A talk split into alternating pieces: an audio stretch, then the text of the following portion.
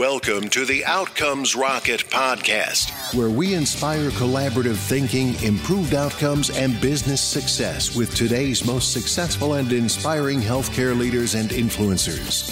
And now, your host, Saul Marquez. Welcome back to the podcast. Today I have the outstanding Jim Daugherty. He's co founder and chief executive officer at Madaket Health. Jim is a serial entrepreneur with nearly 30 years of expertise in bringing automation and manual administrative processes in the financial services and healthcare industries. At Madaket Health, Jim leads the company toward its goal of creating streamlined solutions for the increasingly complicated world of healthcare information technology and data management. Prior to launching Madaket, Jim met the Madaket founding team during his tenure as CEO and chairman at Intralinks, which facilitates simple and secure data sharing in the financial industry. Jim has served in a variety of CEO, board, and partner roles at a number of successful technology and finance companies, including Prodigy Business Solutions, MetaMatrix, Great Hill Partners, and InnoSight. In previous roles as general manager of the Internet division at Lotus Development Corporation and executive vice president of global markets at Gartner Incorporated, Jim pioneered new technology and products to transform business outcomes, and today he's doing that in healthcare. So today is truly a privilege to have Jim on the podcast to dive into some of his insights and his work at Madaket Health. So, Jim, with that, I want to give you a warm welcome. Thank you very much. It's great to be here. So, Jim, what did I leave out of your bio that you want the listeners to know about you? Well, two things. One is actually it's closer to 40 years than 30 years.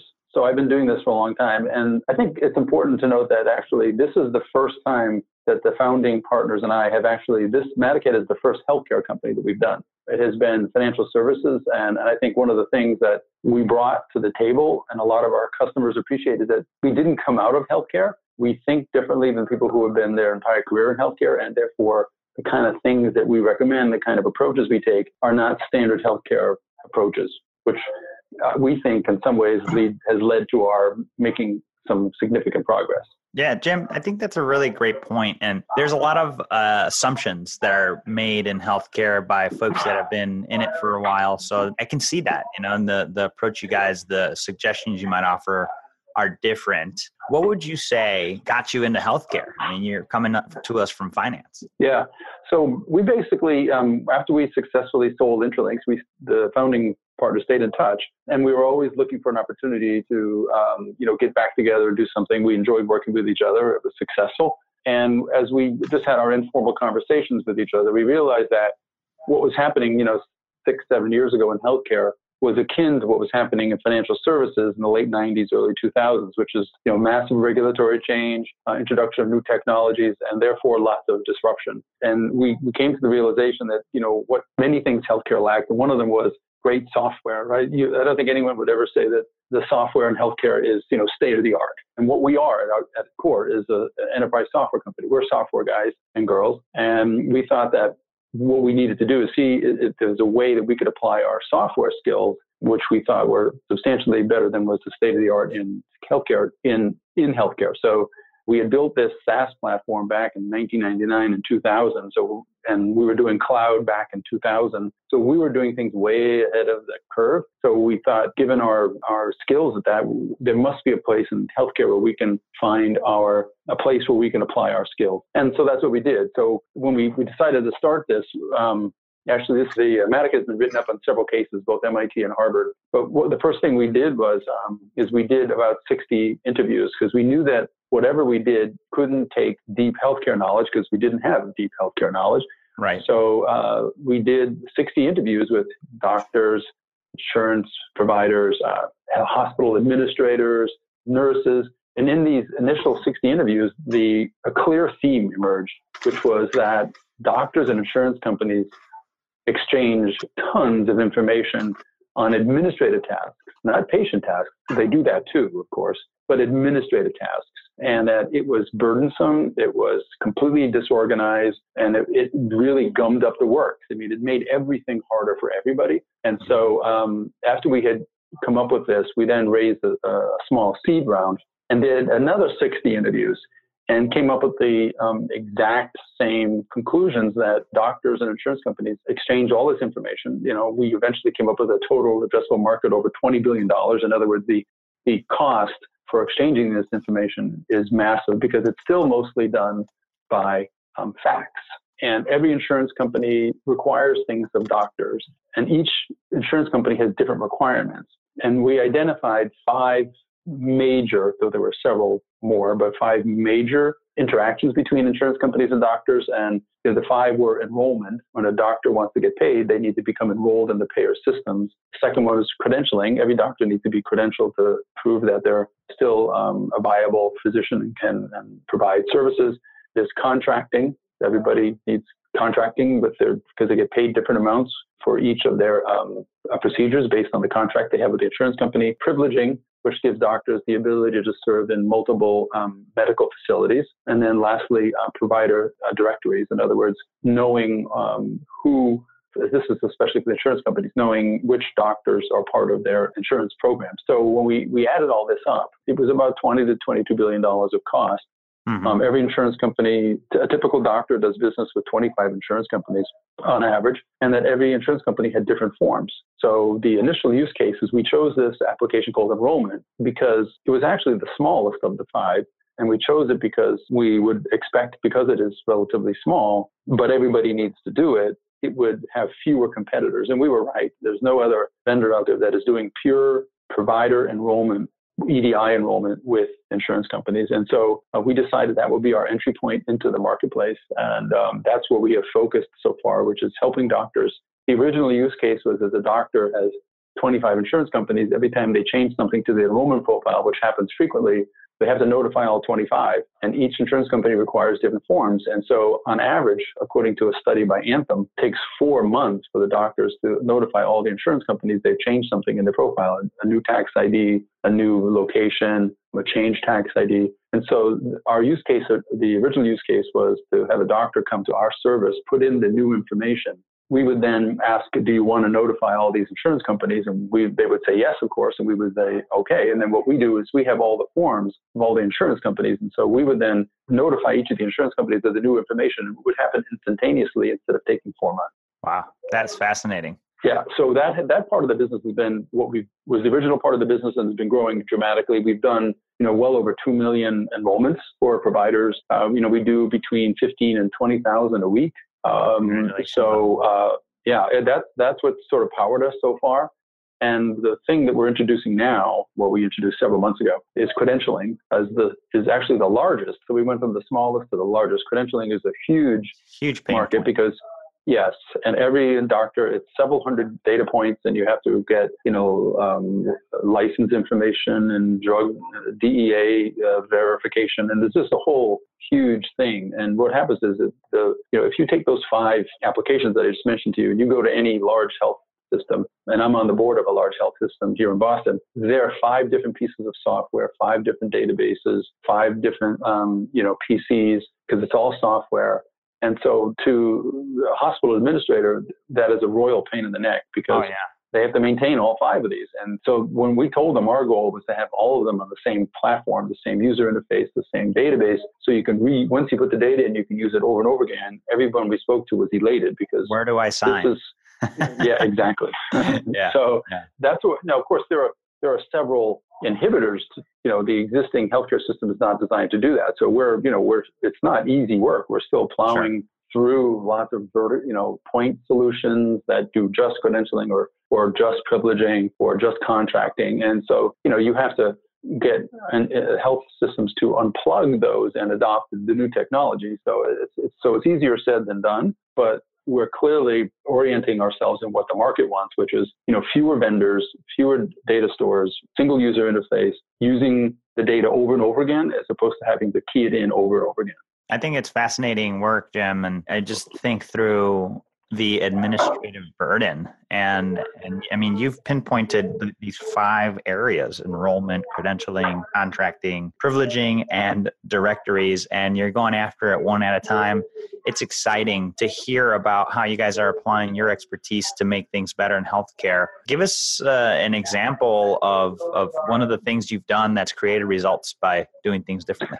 Yeah. So our first customer has is a so one of the things that we did that we're also doing that's different is there are several large, what we would call intermediaries in the healthcare space. Um, these are companies that already do business with thousands and some cases hundreds of thousands of doctors and health systems. So one thing we learned from doing our research was that if you go health system by health system by health system, it's going to take a very long time to build your business because in a hospital, sales processes can last 18 to 24, sometimes even more months. Very just long. because they're so slow. Yeah. So there are several large intermediaries, revenue cycle management players, and other software vendors who've, who've been around for 20, 25 years who already have this installed base and who, by using our software to help them aid their doctors, we can make both the doctor's life easier and the in these intermediaries easier. So a, a really good example is um, our first big customer that has 340,000 doctors they do business with. They were sending before they used our service, they were sending faxes to their largest insurance company so after we had been sent, you know, helping them, we facilitated helping them send faxes. We we made we we took that on, and which was a big help to them. But once we had done several thousand of these, we went to the insurance company. And by the way, when you send a fax in, what you had to do is go to the insurance company, download an electronic form, uh, fill out the form, create a PDF, print the PDF, and fax it. And it goes to uh, India where it gets rekey punched in. And that process, on average, takes 45 days.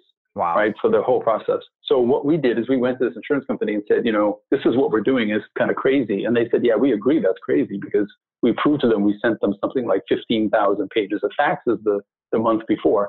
So we said, give us a digital format that we can then um, send you this information to so you can consume it digitally. And they did. They got back to us in a couple of weeks and they gave us a customized spreadsheet. So what we do now is every day we send them this customized spreadsheet with the new data on it and they consume it. So that 45 day period is now two days. So in other words, Incredible. we send it to them on a Monday. Yeah, we send them on a Monday. They consume it on Monday night and Tuesday they're, they're done. Wow. And so we we took 43 days out of the process. Now, the insurance company is happy because they saved tons of, um, you know, improved customer service, tons of mistakes, because one out of four of the key punched information uh, forms was done erroneously. So it didn't work and they had to go back to the doctor and it was very costly. So the insurance company's thrilled. The vendor is thrilled because they're getting their doctors paid sooner.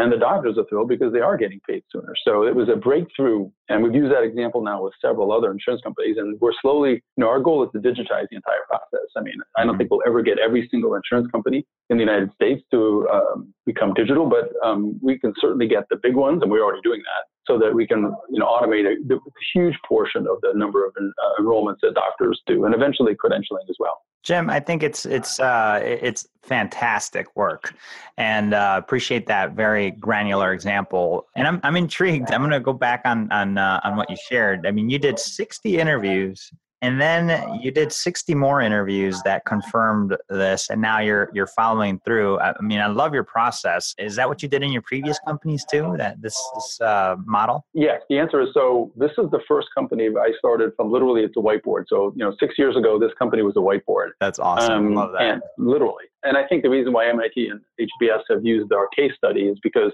most entrepreneurs don't start the way we started, which is they say, you know, I had this personal experience in the healthcare system or I had this personal problem that I encountered. I'm going to go and try to solve that. And that, that's not a bad way to do it, but they, they think that, you know, coming up with a thesis, which is that, you know, we're good at software.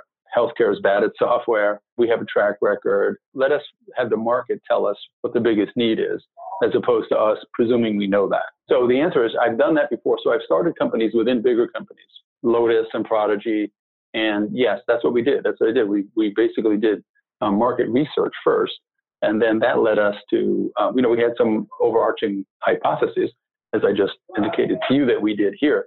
So yes, done that done that before. But this is the first company where literally it was just us in um, an office in Kendall Square um, uh, with no with no funding whatsoever. So That's awesome. um, and we raised our Series B last summer, and so you know we're well financed and and it's public information, but you know Yeah. we have um, several strategic investors, Salesforce.com. PNC, you know, fifth largest bank in the country, and then Experian, which is a multi-billion dollar uh, healthcare uh, provider. So we have three really good strategics, and we also have a really good um, lead investor, Qiming, which is um, started in, in China, but has now opened up a health healthcare arm here in the Boston and Seattle area. Well, that's fascinating. And, and there are a lot of entrepreneurs and, and business leaders listening to this, aside from the provider listeners. And fascinating that you shared these tidbits because I'm sure they're all taking notes. I hope so. um, so, I love the results you're creating early on. Your approach to this is very methodical. Give us an example, Jim, of, of a setback you've had so far and what you learned from that. Yeah, I think um, one setback is how, as much as we thought we understood the complexity of dealing with large insurance companies, we underestimated it. A lot of their systems are, you know, 30 years old, are uh, homegrown, and one of the things that we need to do is to, you know, to, when we send information to these insurance companies, is get the status. And we just totally underestimated how hard it was going to be to change the way these big insurance companies did business. So we're having to um, automate pieces of it. For instance, you know, we create bots that go to these portals and they emulate a human being. They go to the portal as if it's a human, and then an insurance company will, you know, change their portal without telling anybody, or or they'll take down the portal and put up another portal, and we run into all kinds of problems like that. So we we maybe grossly is the wrong word, but we substantially underestimated the difficulties of working with the insurance companies in terms of getting, you know, getting them the information isn't hard getting information from them is very difficult. Mm-hmm.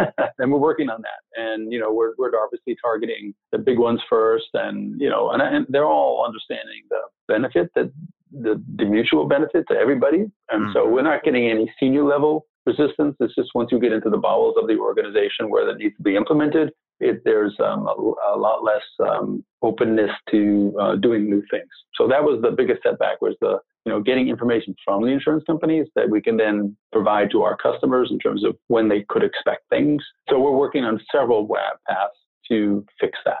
Love it. Love the way you address these things as well.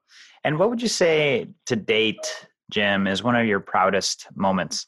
Well, I think it's um, when our first big customer realized that the approach that we're taking was so positive and so revolutionary, they basically have now handed over the entire process to us. So they, they used to have internal technology where their where their customers would go to and fill out information and then they would send it to us, which is fine, but it slowed things down. And so they, they came to the conclusion that, you know, they're a healthcare company, not a technology company, and we're a technology company, not a healthcare company. Uh, so we major in technology, minor in healthcare. They major in healthcare and minor in technology. And once we had proven that we we're really super reliable and dependable, they've decided to basically um, eliminate their own technology and their customers come directly to Madaket. So that was a big moment um, for us yeah. when they totally trusted us and they just came to the conclusion that there's no way they could do it better than we do and that we, they'd be much more profitable, much higher customer service scores if they went to our technology. So that was that was a big win. And it, it only happened in the last couple months. It took four years to get there, three and a half. And now we can go and tell our other customers that these guys did this because I mean, our goal in the end, I mean, I didn't say this earlier, but, but, our goal is to effectively become the de facto standard between insurance companies and doctors in exchanging administrative information, non-strategic administration. So when I say we say non-strategic, we mean stuff that is not touching their customers, but it's just purely in the back office, right? So strategic is, is something that would improve EHR or getting a bill paid or something like that. Those are strategic yeah. administrative tasks. Ours are really just back office. So they're not strategic. Um, they're necessary, but they're not strategic. So we're focused on trying to become, our design center was the provider to make life easier for the provider. And the idea is that as they move from one, you know, job to another, or they add tax IDs, or they, they switch from one health center to another health center. All the information is there. Needs minor updates, and then they can proceed very quickly as opposed to starting from scratch every time they want to do something new. Wow, that's a vision, Jim. That's the vision. To become mm-hmm. that de facto standard is more than just, hey, I want to be a player and get a piece of the pie. So right. definitely kudos to you. The vision's strong. So tell us about what the most exciting project within what you guys are doing is today. It's trying to um, get the same, you know, we have a huge footprint. So 35% of all provider groups in the United States, 35% are have their enrollments done on our platform by the end of the year, if we go with the current rate, it'll be 50%. So at the end of the year, 2019, we'll have half of the provider groups in the United States on our platform. The, the most exciting thing we're working on now is try to replicate that with credentialing. Because once your data is on our platform for enrollment, it makes sense for you to then to just, because the first thing you do in the credentialing application is to take your demographic data and populate it. And of course, that's what enrollment is. Enrollment is demographic data. So the first step of your credentialing is already done for you. Um, you just take that data and populate it into the credentialing form. And so the, the most exciting thing we're working on now is to try to get that second app, credentialing, to be as growing as fast and as um, widely as um, enrollment.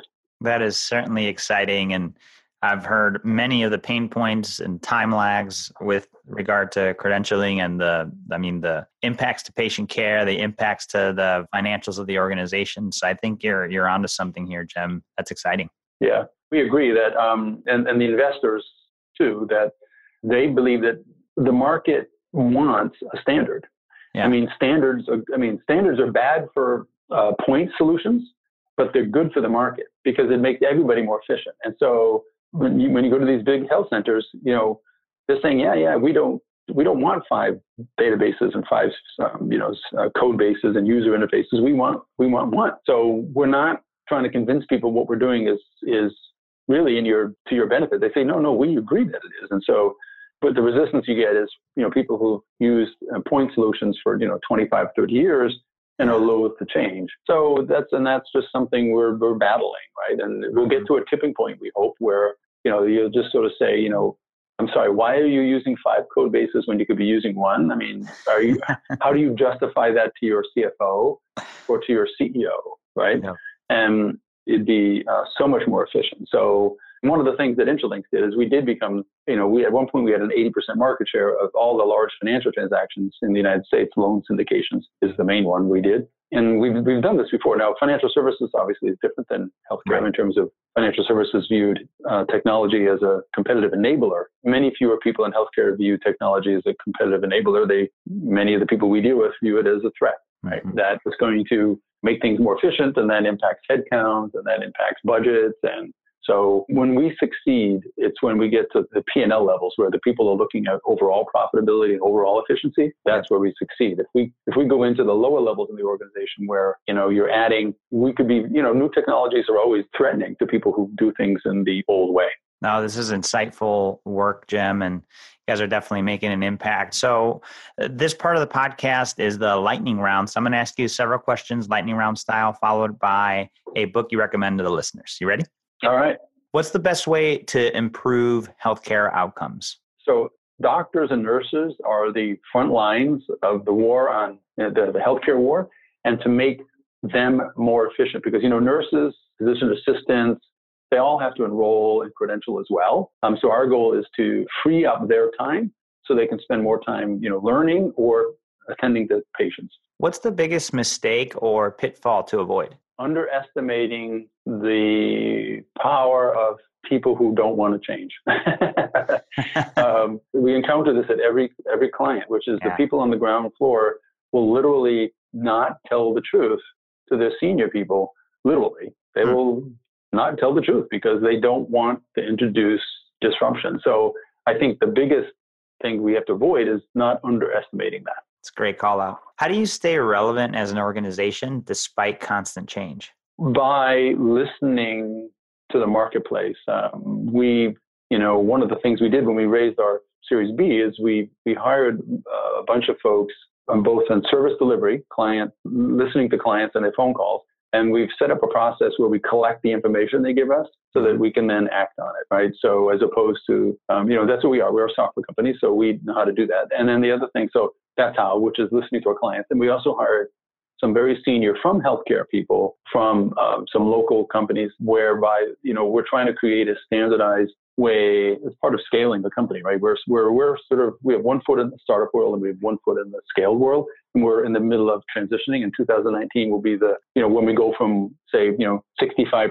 startup and 35% scale to flipping that. Mm-hmm. And one of the ways you do that is putting in a formalized market assessment tool. So how do you listen to the market? How do we make sure that um, as things change in the marketplace, so we don't just take our plans and then just run with them for three years, but we're constantly modifying them based on new things that we hear in the marketplace. I think that's uh, great insight and and sort of the the origin story of, of, of how you started this thing too. So it's uh, it's working. So it makes sense to keep it going. So far, yeah, yeah, right. What's one area of focus that drives everything in the organization? Customer satisfaction. Every time we enroll a doctor faster than before, and with you know fewer mistakes, there are oh you know inevitably there are mistakes because of there's still a fair amount of human intervention, like people putting input into our into our service. So it's every time we improve the process to make the lives of the doctors and the insurance and, and the um, other type of uh, caregivers, nurse practitioners, uh, physician assistants, and so on. That's how. So it's the the speed and the accuracy of the enrollment and soon credentialing that were that drive our company. Love it. It's a great, great call out. So these next two are more on a personal note. What is your number one health habit? I've been running. so before I got, we, my wife and I are about to celebrate our 40th wedding anniversary, and I've been running since we got married. And the reason was I was, I was because it's kind of funny story, uh, which is that when I before we got married, I all my exercise was pickup games with my friends. So I pick up basketball, pick up baseball, pick up hockey, and then once we got married, that all stopped. But I didn't change my diet, and so I all, all of a sudden started to put on weight, and I didn't like that, so I started running right away. And I've been running. This is my 40th year of running, so I don't. Wow. I run only for fitness. I don't run for like I don't run in a marathon since it just happened yesterday. But uh, I've been, right. you know, my weight has been consistent since, you know, this is, the, I'm in 40 years at the same weight. So, so, so what do you, uh, what is your running routine? What do you, what do you do every day or, or three times a week? Yeah. How long do you run? Three to four times a week. And mm-hmm. I go about five miles each time. And it's changed nice. over the years. And um, my routes have changed. And, and actually, I now sort of I integrated with things like um, my, our office is right near Harvard Stadium, and so in good weather, I'll run the Harvard Stadium steps, oh, which nice. is sort of a thing to do now. And uh, that's oh, yeah, that's yeah, exactly. And then uh, I also do a little bit of a, this, this, this exercise program called Insanity, which is oh, um, uh, that you know it's basic. Right? Yeah, exactly. So I yeah. I sort of blend some of that in with Good my running you. and just to make make it a little diverse. What do you do when it's cold outside, Jim? For your running? Um, you, you treadmill? Then I'll, then, uh, no, I'll probably do. I'll go to the gym and use. Yeah, they have elliptical machines. Okay. Or those are the days that I'll do insanity inside the house. Okay, gotcha, gotcha. Good for you, man. That's great. That's great. I'm mm-hmm. trying to figure out how to get more cardio in. My my routine right now is three days at the gym strength training and then one hour of running. But I want to build up to one hour running per day of workouts. So I want to build up to more running. So this is good inspiration. I appreciate that. Yeah. and and so what is your number one success habit? Probably I try to take fewer meetings than most of my peers uh-huh. and spend more time I happen to have an office in uh, Kendall Square as well. I, I teach entrepreneurship at MIT, and um, I'll spend um, you know at least a couple days a week, at least an hour in my office by myself, you know, looking out the window, which actually looks out onto the Charles River, thinking about the business, always thinking about yeah. the business, which is what could we be doing better? What are we missing? So I try not to, I try to keep my meetings to a, just a moderate amount as opposed to, you know, judging my success by, you know, did I have nine meetings today and spend yeah. much more time just thinking about the business. And I've always I've always done that. And because you know, you know, ninety percent of ninety five percent of my job is in my head, which is assimilating information and then, you know, thinking about it and then trying to take that information and then be able to put it into actionable terms so that the team can take action. You know, the maybe yes. I exaggerate, it's not 95%, but it's a big percent. And then the other yeah. piece, it's really two things, which is that plus the culture. You know, as a CEO, my job is to make sure that the culture is a place where, you know, a year ago we had, we doubled employees in the last year. So how do you make sure that the culture stays strong? And what do you want the culture? If you, I've actually written several blogs for um, HBS, I'm sorry, HBR. And the first one I wrote, which is the first business model that a founder needs to create, is what is their desired culture? Because every company has a culture, and but most cultures form organically without any strategic guidance. So the first thing we did, even before we did our interviews, which is so what do we want attributes of our culture to be? You know, transparency, non-politics, constant learning, you know, excellence. And we, we thought about the things that we wanted our culture to be. And then as soon as we formed the company and started hiring people, we then tried to live those aspects out, which is, for instance, we have for a company our size, we have tuition reimbursement, which is unusual because we yeah. you know, we hire we hire a benefits consultant, and he said, yeah, this is unusual for a company your size, but we felt that was backed up the culture, which is we want our, our team to feel that constant learning and um, is an important part of what we view them as, as wanting, and we want to support that. Brilliant. Love that, yeah. Jim. And it's uh, very telling that you spend a lot of time thinking about these things and, and proof that doing things differently and thoughtfully works. Less meeting, more thinking, something I definitely subscribe to. And so now that, that you know, you, we've gone through the lightning round, I'd love to hear your book recommendation for the listeners. Yeah, boy, there's so many. I would say my the book, and by the way, I, I, I try to read three books at a time, and it takes me three weeks to read them. So it's roughly a book a week, um, every That's eight awesome. or nine days. And I almost read almost zero business books, very few business right? books. Yeah, because um, so most of it's you know bi- biography, history, oh, yeah? nice. things like behavioral economics. You know, I recently read a book on complexity, things like that. So, you know, behavioral economics and complexity, of course, even though they're not directly business books, certainly are applicable to business. And I would say the best book, my favorite book is called The Human Web by William McNeill.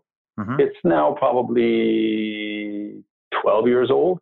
But basically, McNeill was a, unfortunately passed away last year, was probably my favorite American historian. And he basically just describes, you know, the human web and that basically at one point, you know, human beings spread to the furthest corners of the world. And at that point, everything since then has been a consolidation. I mean, you know, local consolidations, regional consolidations, global consolidations in terms of forming a single web and how that impacts society, how it impacts economics, how it impacts culture. It's a very insightful book. Uh, it's sort of his capstone book. It's the book he's, in the introduction he talks about. He and his son wrote it together. They they've read several thousand books between them, which most people can't do. And this is sort of their synthesis of, of history. And wow. of course, businesses, you know, we're, you know, I remember having colleagues when I was younger who only read business books and they, they thought, you know, focus on history and larger things was a waste of time.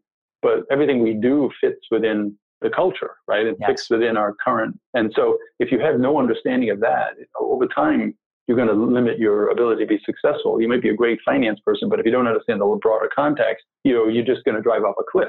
Um, and um, yeah, uh, the Human Web by McNeill is Love probably it. my overall favorite book. Yeah, I've written it down, and and listeners put it on your list too. This one just got raised all the way to the top of my list. And Jim, you know, I my my undergrad was in in history actually uh, um, the classics you know the greeks and the romans yeah. And you know what i i to this day feel like it's while not direct indirectly because of the humanistic aspect of what I studied has really helped me in what I do in healthcare.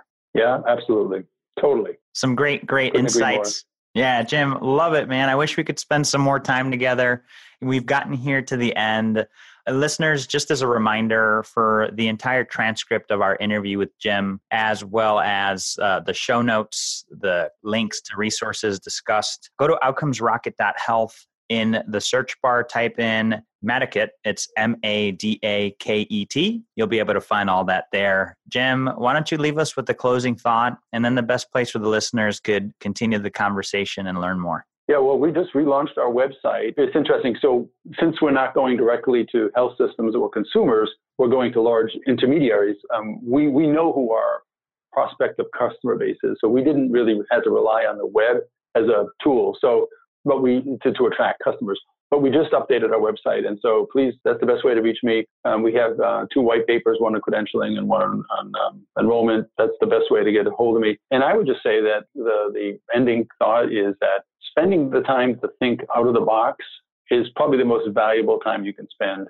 And then two things: one, thinking out of the box, but but making sure you're carving schedule time to do that. Yes. And then also just the culture, right? Working with my job is to make sure that everybody who works here feels like they're learning something every day and that as a result of working here they're going to become better human beings better professionals and and that's what i that's what i try to focus On. jim love the insights here and folks the beauty of podcasts you could hit rewind listen again because jim has left us with a ton of value here today so i encourage you to hit rewind, listen to it again, check out the show notes. And with that, Jim, I just want to give you a big thanks and uh, looking forward yeah. to staying in touch. Thank you very much for the time. Thanks for listening to the Outcomes Rocket podcast. Be sure to visit us on the web at www.outcomesrocket.com for the show notes, resources, inspiration, and so much more.